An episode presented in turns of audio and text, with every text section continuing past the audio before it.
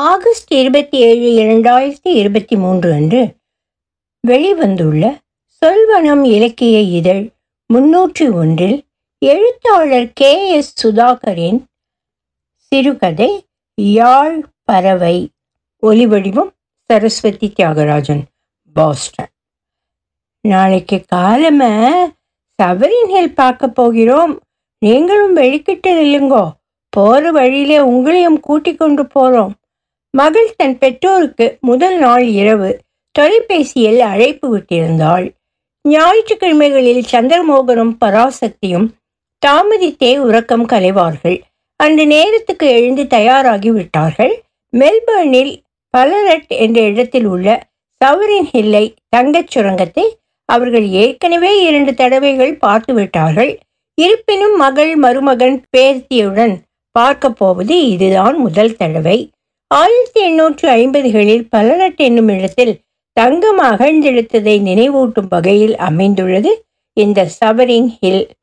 சந்திரமோகனும் மனைவியும் வெளிக்கிட்டு நேரத்திற்கு போய்விட வேண்டும் என்பதால் வீட்டிற்கு முன்னால் காத்து நின்றார்கள். எதிரே பறந்து விரிந்திருந்த சந்திரமோகனின் விவசாய நிலப்பரப்பில் சிலர் வேலை செய்து கொண்டு நின்றார்கள். சந்திரமோகன் வீதியை குறுக்காக கடந்து ஆப்பிள் பீச்சஸ் நெக்ட்ரின் பழங்களை அறுவடை செய்து கொண்டிருந்தவர்களுடன் கதைத்துவிட்டு அங்கிருந்தபடியே மனைவியை பார்த்தார். இன்னமும் மகள் வரவில்லை. பராசக்தி தன் தோள்பட்டையில் தொங்கிக் கொண்டிருந்த பையை சரிபார்த்து கொண்டார். தின்பண்டங்கள் உள்ளே ஒழித்திருக்க தண்ணீர் போத்தல்கள் வெளியே நீண்டிருந்தன. மகள் குடும்பம் கெரோலைன் ஸ்பிரிங்ஸ் என்ற இடத்திலிருந்து புறப்பட்டு இவர்கள் இருக்கும் பக்குஸ் மாஸ் வந்தடைந்தார்கள். மகளின் காரை கண்டதும் சந்திரமோகன் நடையை துரிதமாக்கி விரைந்து வந்தார். தாமதிக்காமல் இருவரும் மகளின் காரினுள் ஏறிக்கொண்டார்கள் சந்திரமோகன் தம்பதியினருக்கு நடுவே பேத்தி நிலா இருந்தால் பேத்திக்கு எட்டு வயதாகின்றது. இடுப்பிலிருந்து குடைப்போல விரிந்த ஆடையுடன் கையிலே ஒரு ஸ்ரைலான ஹேண்ட்பேக் வைத்திருந்தாள் அவள். தலையில் குடைப்போல ஒரு தொப்பி பிங்க் நிறத்தில் விரிந்திருந்தது. லிப்ஸ்டிக் கூட பூசியிருந்தாள். அவளை கடைக்கண்ணால் பார்த்து புன்முறுவல் செய்து கொண்டார். சந்திரமோகன் பேர்த்தி நன்றாக தமிழ் கதைப்பாள். பக்குஸ்மாஸ் என்ற இடத்தில் பக்குஸ்மாஸ் என்ற இடத்தில் தனது வாயை திறந்த பேர்த்தி பலரட் வரும் வரையும் மூடவே இல்லை. அளப்பதும் அரைப்பதுமாக இருந்தாள். தாத்தா உங்களுக்கு லயர் பேர்ட் தெரியுமா? நான் கூட லயர் பேர்ட் தான். எப்படி? நாங்கள் யாழ்ப்பாணம் என்ற இடத்துல பிறந்து வளர்ந்து பறந்து பறந்து பல நாடுகளுக்கும் போய் இப்போ கடைசியாக ஆஸ்திரேலியாவில் வந்து நிற்கிறோம் யாழ்ப்பாணம் என்ற பெயர் ஏன் வந்ததென்று உனக்கு சொல்லியிருக்கேன் தானே. யாழ் என்ற இசைக்கருவியை லயர் என்று இங்கிலீஷிலே சொல்லுவினம். நிலா சிரித்தாள். பின் நாடிக்கு கை ஊன்றி யோசனை செய்தாள். அப்படி இல்லை. லயர்பேர்டுக்கு ஆஸ்திரேலியா தான் சொந்த இடம். அது சரௌண்டிங்ஸில் இருக்கிற சத்தங்களை எல்லாம் கேட்டு அதே போல மிமிக்ரி பண்ணும். மரம் அறிகிற செயின்ஷோ சத்தம் சைரன் சத்தம் கமரா சட்டர் போடும் சத்தம் ஆக்கள் அழுகிற சிரிக்கிற சத்தம் ரெண்டு கணக்க செய்யும். நிலாவுக்கு ஸ்கூலில் லயர் பேர்டை பற்றி சொல்லி கொடுத்துருக்கினோம் இப்போ கொஞ்ச நாளா ஒரே லயர் பேர்ட் புராணம் தான் என்றார் கார் ஓட்டி கொண்டிருந்த மருமகன். குழந்தை பிள்ளையுடன் போய் ஏன் விதண்டாவாதம் புரிவான்? நாம் சீதோஷ்ட நிலை காரணமாக கண்டம் விட்டு கண்டம் தாண்டும் பறவைகள் அல்லவே எமது நிலத்தில் வாழ முடியாமல் பறந்து வந்த பறவைகள் அல்லவா? மனதிற்குள் எண்ணிக்கொண்டார் சந்திரமோகன். பேத்திக்கு ஏதாவது இழக்கு முடக்காக சொன்னால் கோபம் வந்துவிடும். அவள் தாத்தாவை முழுசி பார்த்து வாயை சுழித்தாள். பராசக்திக்கு பேத்தி தாத்தா செல்லம் என்பதில் கொஞ்சம் பொறாமை இருந்தது. நல்லா வாங்கி கட்டட்டும் என பராசக்தி தன் வாயை சுப்பர் குழுவினால் மூடி இறுக வைத்திருந்தாள். நிப்பாட்டு நிப்பாட்டு ஒன்ற கதை அழப்ப என்றார் முன்னால் இருந்தபடியே நிலாவின் அம்மா. அவளுக்கு ஒரு சிப்ஸ் பக்கெட்டை உடைச்சு கொடுங்கோ கதை நிற்கும் என்றார் கார் ஓட்டி கொண்டிருந்த நிலாவின் அப்பா. நிலாவின் பேச்சு நின்றது சந்திரமோகனின் சிந்தனை தொடர்ந்தது. ஆதிவாசிகள் புலம்பெயர்ந்து வந்து நாட்டை ஆக்கிரமித்த இங்கிலாந்து வெள்ளையர்கள் அப்புறம் பல நாடுகளில் இருந்தும் வந்த குடியேறிகள் வெள்ளைக்காரர்கள் ஆக்கிரமித்த இடங்களில் அதற்கு முன்னர் அங்கு வாழ்ந்த ஆதிவாசிகளை கிஞ்சித்தும் கணக்கில் எடுக்கவில்லை. பறவைகள் போல சுதந்திரமாக வாழ்ந்தவர்களை விரட்டி விரட்டி அடித்தார்கள் கொன்று குவித்தார்கள். ஏதோ தாங்கள்தான் இந்த நாட்டை புதிதாக கண்டுபிடித்ததாக சொல்கின்றார்கள். அதன் பின்னர் வெவ்வேறு நாடுகளிலிருந்தும் இங்கு வாழ்வதற்காக வந்தவர்கள் கூட எப்பொழுதாவது இங்கு வாழ்ந்து வந்த ஆதிவாசிகளை பற்றி சிந்தித்தார்களா? புலம்பெயர்ந்து வந்தவர்களில் பலரும் தம் இருப்புக்காக எத்தனை விதமாக மிமிக்ரி செய்கின்றார்கள்? மிமிக்ரி என்றால் சத்தம் மட்டும்தானா? பேச்சு தோற்றம் நடை உடை பாவனைகள். செய்கைகள் தொழில் என்பவற்றிலும் தானே. சந்திரமோகனால் எதையுமே மாற்றிக்கொள்ள முடிந்ததில்லை. சூழலுக்கு ஏற்ற வகையில் உங்களை மாற்றிக்கொள்ளுங்கள் என்று அடிக்கடி பராசக்தி சொல்லிக் கொள்வாள். ஆனால் அவர் அதை காதில் போட்டுக்கொள்வதில்லை அடுத்தவர் மீது எப்பொழுதும் அன்பும் ஆதரவும் காட்டிக்கொள்வார் இருபது வருடங்களாக நிரந்தரம் என நம்பி செய்து வந்த தொழிலை இழந்து மூன்று வருடங்கள் கடந்து விட்டன. ஆஸ்திரேலியாவில் பல வருடங்களாக இயங்கி வந்த Mitsubishi Ford Holden Toyota car தொழிற்சாலைகள் அனைத்தும் மூடப்பட்ட போது பல ஆயிரக்கணக்கானவர்கள் தமது தொழில்களை இழக்க வேண்டி வந்தது. நிரந்தரம் என்று எதுவும் இல்லை என்பதை உணர்ந்தார் சந்திரமோகன். கடந்த மூன்று வருடங்களில் சந்திரமோகன் பல தொழில்கள் பார்த்துவிட்டார் எதிலுமே ஒரு பிடிப்பில்லை. ஒருவர் தன் இளம் வயதினில் தொழிலை இழந்தால் இன்னொரு வேலைக்கு இலகுவாக மாறிவிடலாம். ஆனால் சந்திரமோகன் ஐம்பத்தைந்து வயதை தாண்டிவிட்டார். அவரை வேலைக்கு சேர்த்து கொள்ள பலரும் தயங்கினார்கள். கடைசியாக சந்திரமோகன் தனது இருப்பிடத்தையே மாற்றிக்கொண்டு விளைநிலம் நோக்கி சென்று விட்டார். வீட்டுக்கான கடனை செலுத்த முடியாமல் மகளுக்கு அண்மையாக இருந்த தனது வீட்டை விற்றுவிட்டு நகரத்துக்கு எதிர் திசையில் சென்று பக்குஸ்மாஸ் என்னும் இடத்தில் ஒரு சிறிய வீட்டை வாங்கி கொண்டார் சந்திரமோகன். நகரத்தை நோக்கிச் செல்ல வீடுகளின் விலைகள் அதிகரித்திருப்பதும் நகரத்தை விட்டு விலகிச் செல்ல மலிவாக இருப்பதும் உலக வழமை.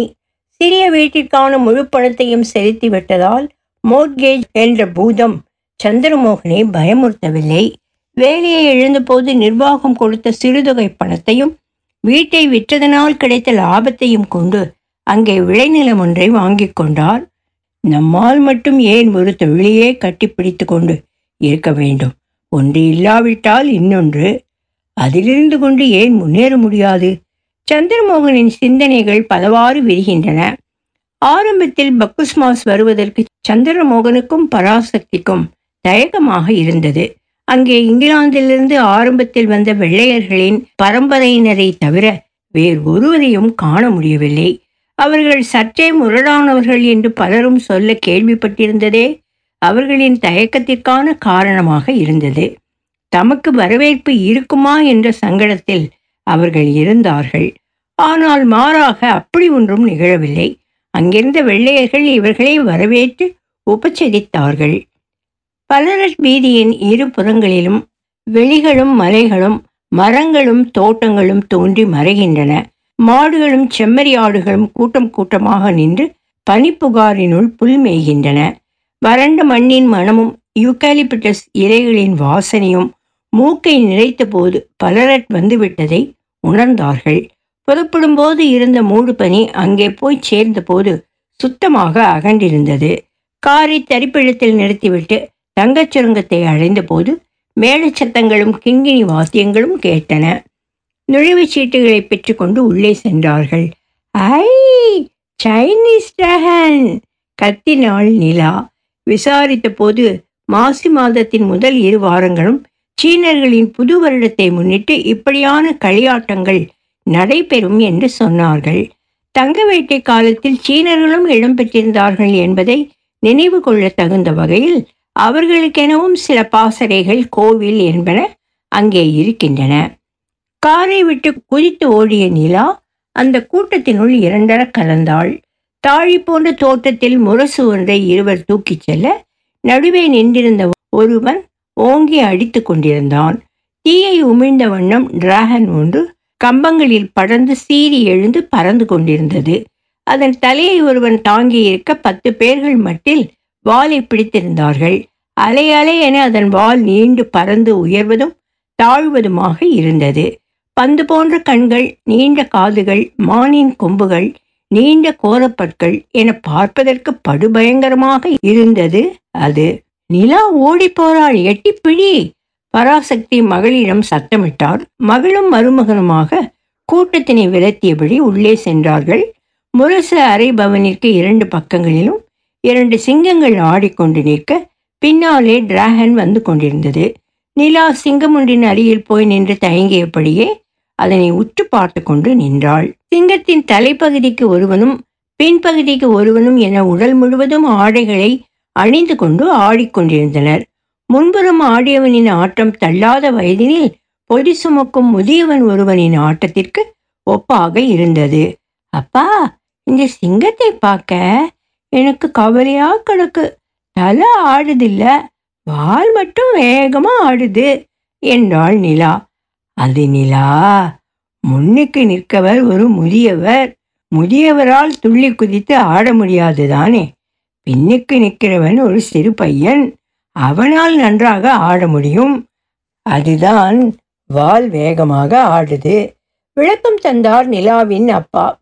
சந்திரமோகனும் பராசக்தியும் வந்து அவர்களுடன் இணைந்து கொண்டார்கள்.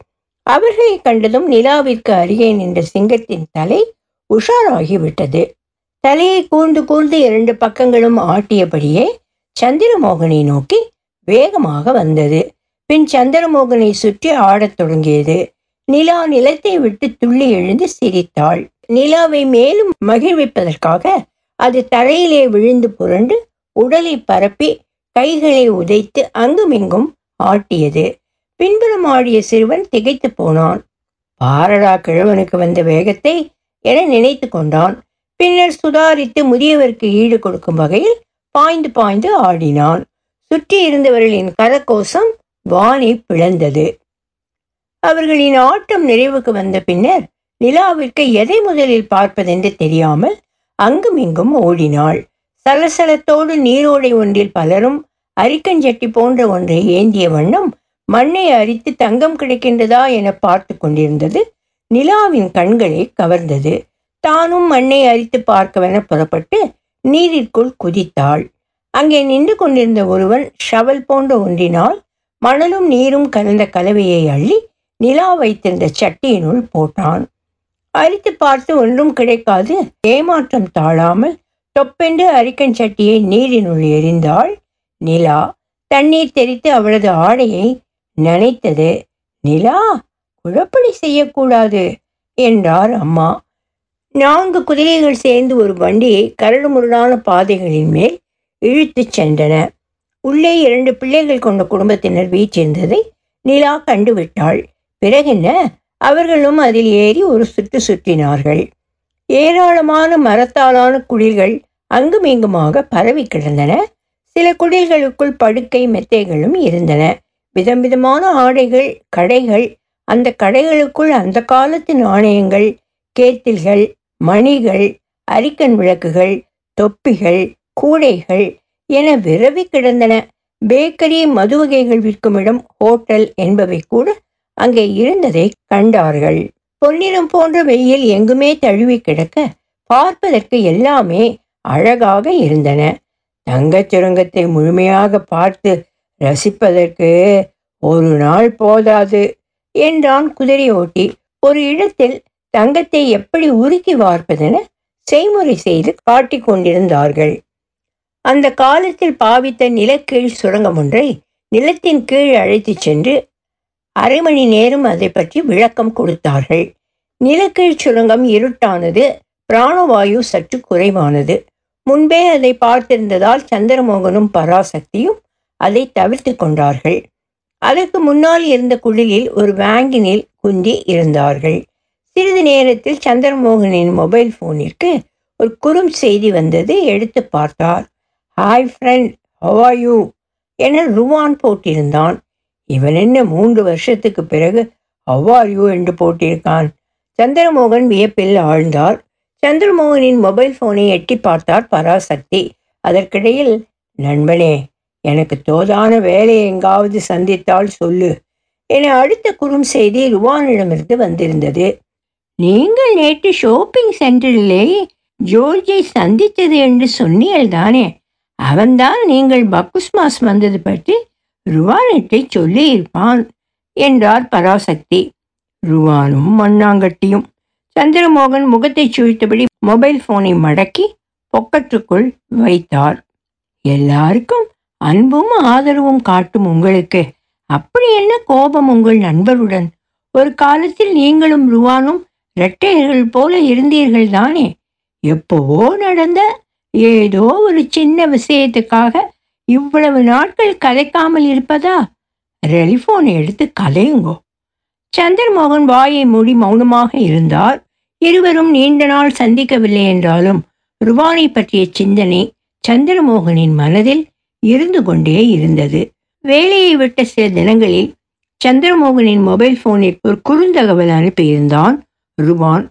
ஆனால் சந்திரமோகன் அன்றிருந்த நிலையில் அதை கணக்கில் எடுக்கவில்லை. அவன் அப்ப இருந்த மனநிலையில் அந்தரிச்சு போய் அப்படி நடந்திருக்கலாம்.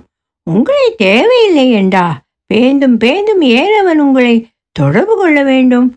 பாவம். அவன்ற மனசு. அவன் ஒரு அப்பிராணி. பராசக்தி மீண்டும் உபதேசம் செய்துவிட்டு தனது மொபைல் போனை திறந்து தங்கச் சுரங்கத்தில் எடுத்த படங்களை பார்த்து ரசிக்கத் தொடங்கினார். சந்திரமோகன் கார் தொழிற்சாலையில் முன்னர் நடந்த நிகழ்வுகளை அசை போடத் தொடங்கினார். ருவான் அவன் ஒரு வியட்நாமியன்.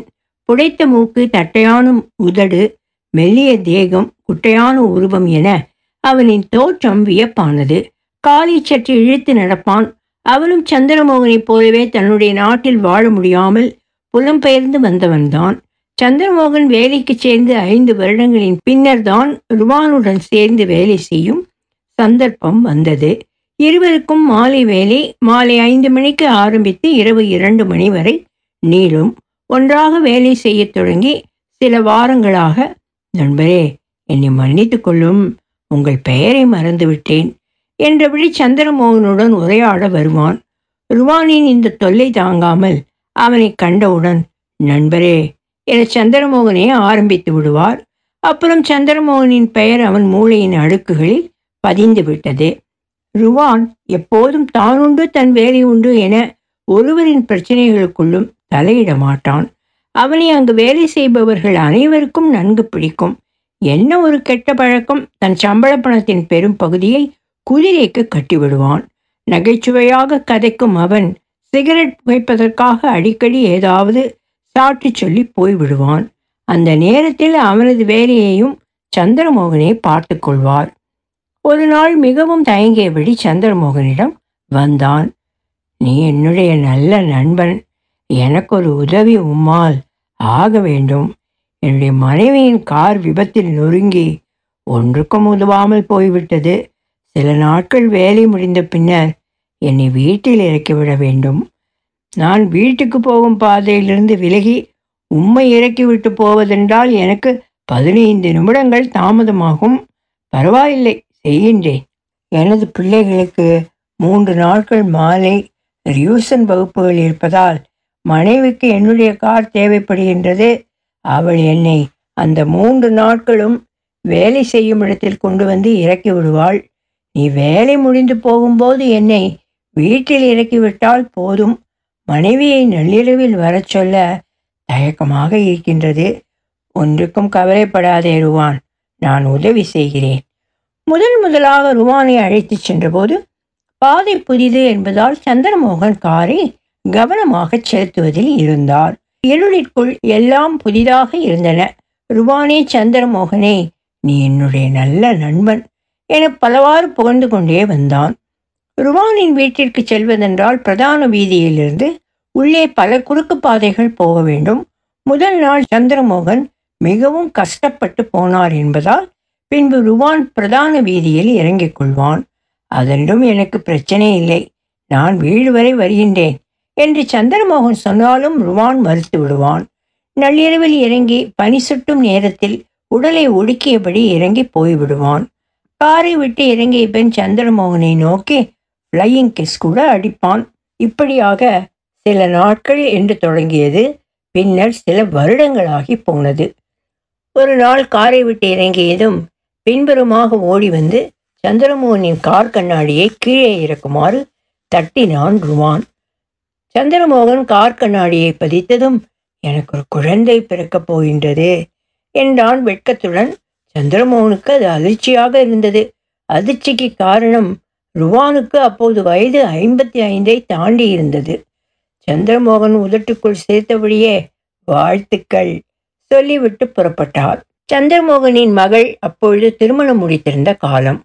ருவான் சந்திரமோகனை விட வயதில் மூத்தவனாயினும் தாமதித்தே திருமணம் செய்திருக்க வேண்டும். என்றாலும் ஐம்பத்தைந்து வயதில் ருவானுக்கு ஒரு குழந்தை பிறக்கப் போகின்றது என்ற செய்தி எல்லோருக்கும் புதினமாக இருந்தது. பின்னர் ருவானுக்கு பெண் குழந்தை பிறந்தபோது சந்திரமோகனும் பராசக்தியும் அவர்களது வீட்டுக்கு சென்று பரிசு பொருட்கள் கொடுத்து மகிழ்ந்தார்கள். வேர் இஸ் யுவர் சன் என்று ருவானின் மனைவியிடம் பராசக்தி கேட்டதற்கு அவள் வெளியே வானத்தை எட்டி பார்த்து ரூ காற்றூடே என்றாள். அவளின் இந்த வெள்ளேந்தியான பேச்சினால் பராசக்திக்கு ருவானின் மனைவியை முதல் சந்திப்பிலேயே பிடித்து போனது. மகிழ்ச்சியாக வேலை செய்து வந்த எல்லோரது வாழ்விலும் தொழிற்சாலை இன்னும் மூன்று வருடங்களில் மூடப்பட இருக்கின்றது என்ற செய்தி பேரிடியாக வந்து இறங்கியது.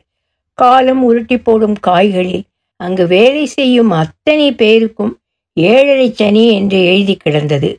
இருபத்தைந்து வருடங்களுக்கும் மேலாக வாழ்க்கையில் கஷ்டம் என்பதை என்னவென்று அறியாத ருவானின் மனதை அந்த செய்தி புரட்டி போட்டது.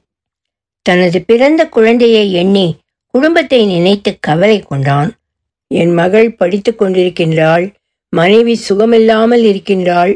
மூத்தவன் விட்டேந்தியாக நண்பர்களுடன் சுற்றி கொண்டு திரிகின்றான்.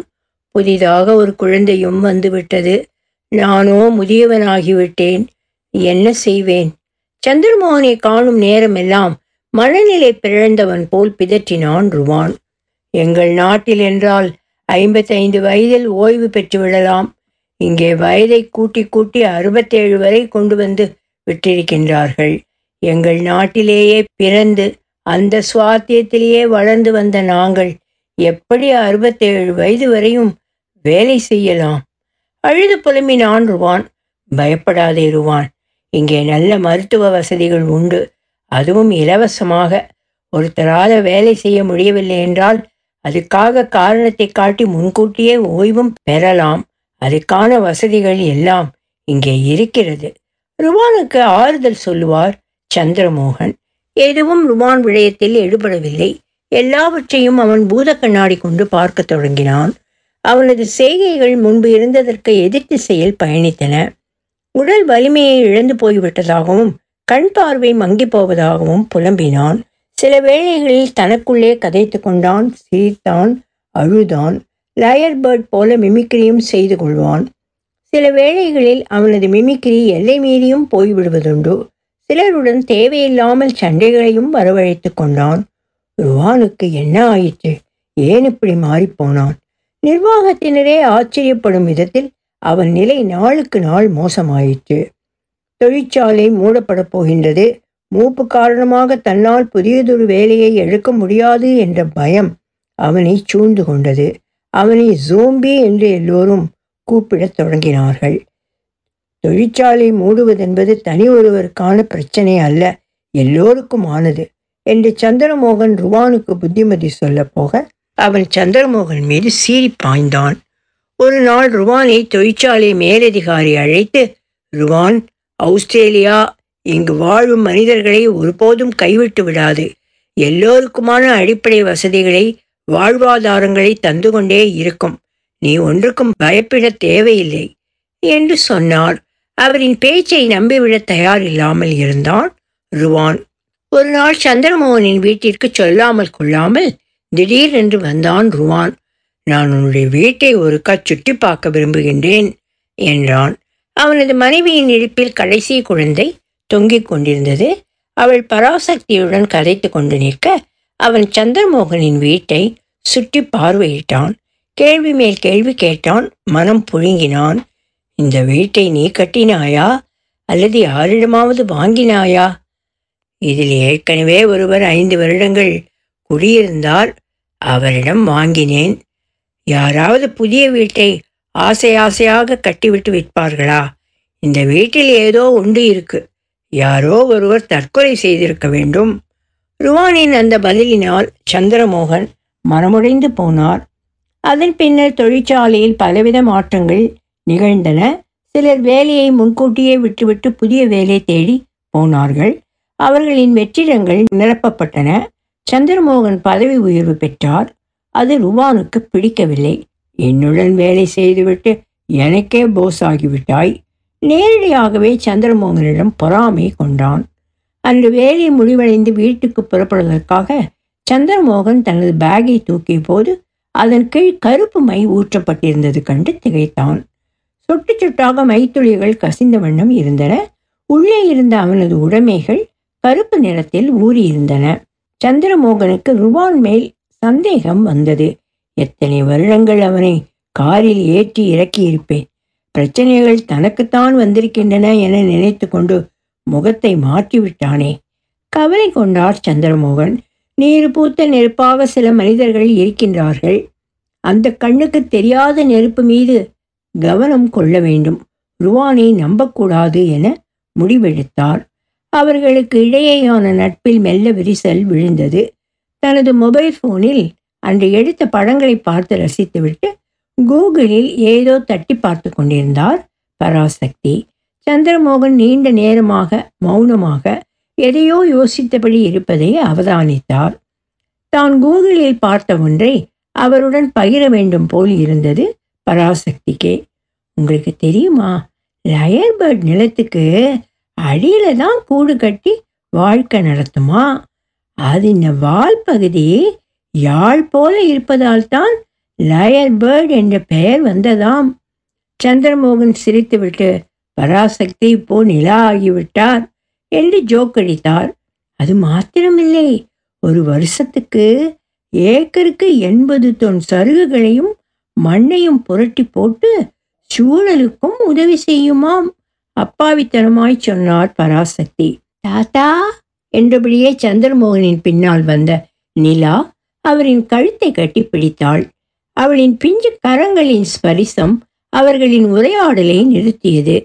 நிலத்தின் கீழ் சென்று பார்த்ததை வியப்புடன் மூச்சு விடாமல் சொன்னாள் நிலா. அவளது மழலை மொழியின் விபரிப்பில் தங்கச் சுரங்கம் நிறைவுக்கு வந்தது. மனநிறைவுடன் அவர்கள் வீட்டிற்கு புறப்பட தயாரானார்கள். கார் தரிப்பிடத்தை நோக்கி சென்று கொண்டிருந்தார்கள். இடையில் ஒரு பெண் காரின் கதவை திறந்து வைத்துக்கொண்டு நின்றாள்.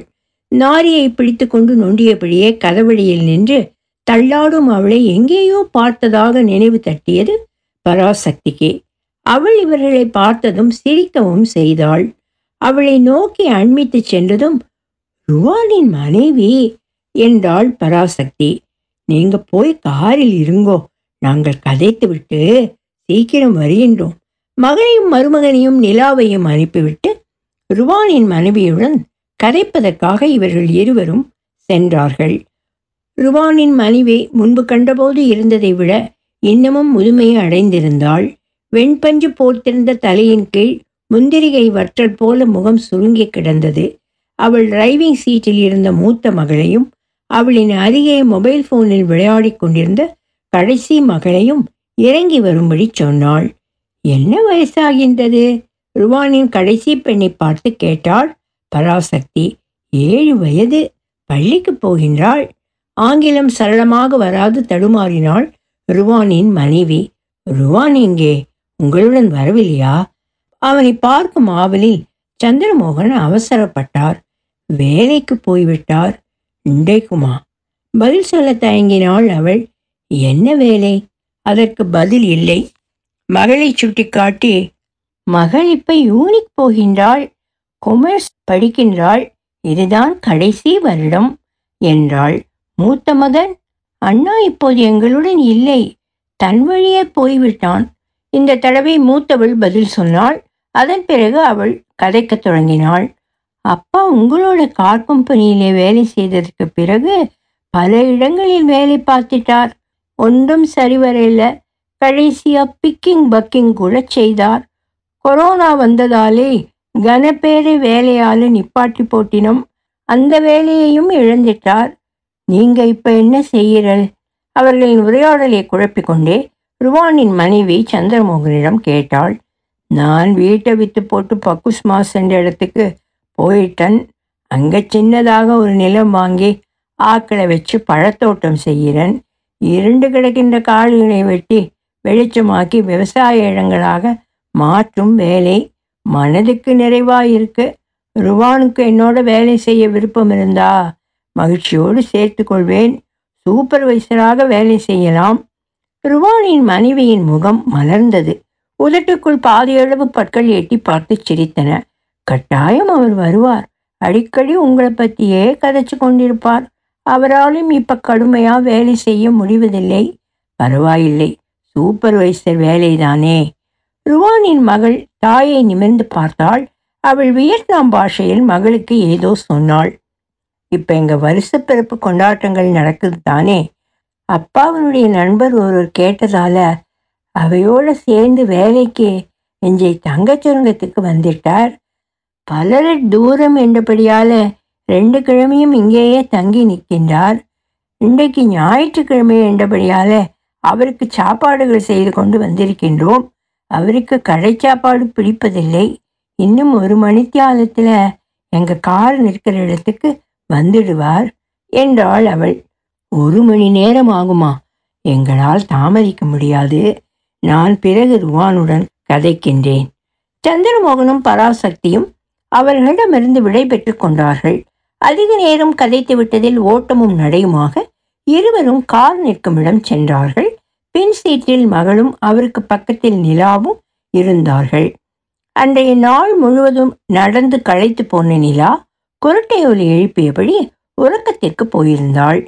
பராசக்தி பின்புறம் ஏற சந்திரமோகன் முன்பக்கமாக ஏறி மருமகனுக்கு பக்கத்தில் அமர்ந்தார். அங்கிருந்தபடியே நிலாவை எட்டி எட்டி பார்த்தார். நிலாவின் குரட்டை ஒலி அவருக்கு சிரிப்பை வரவழைத்தது. லயர் பேர்ட் மிமிக்ரி செய்யுது என்றாள் பராசக்தி. நிலா திடுக்கிட்டு எழுந்தாள். பராசக்தியை நோக்கி திரும்பினாள். பாட்டி லயர் பேர்ட் விதம் விதமா செய்தாலும் அதுக்கென்றும் ஒரு சொந்த குரல் இருக்குது. பாதி விழிகள் திறந்திருக்க சொல்லிவிட்டு மீண்டும் உறக்கத்துக்கு போய்விட்டாள் நிலா. சந்திரமோகனை தவிர எல்லோரும் ஒரு தடவை உதட்டுக்குள் சிரித்து கொண்டார்கள். நிலாவின் குரல் சந்திரமோகனை உற்று நோக்க வைத்தது. அவர் ருமானை நினைத்து பார்த்தார். அவனுக்கென்றும் ஒரு சொந்த குரல் இருப்பதை உணர்ந்து கொண்டார். கார் பலரட்டை விட்டு புறப்பட்டு மெல்பர்ன் நோக்கி வேகம் எடுக்கத் தொடங்கியது. பலரட் தங்கச் சுரங்கத்தில் சந்தித்த அந்த கிழட்டு சிங்கம் சந்திரமோகனின் மனக்கண் முன்னே தோன்றி வட்டம் போட்டு ஆடியது. ஒலி வடிவம் சரஸ்வதி தியாகராஜன் பாஸ்டன்.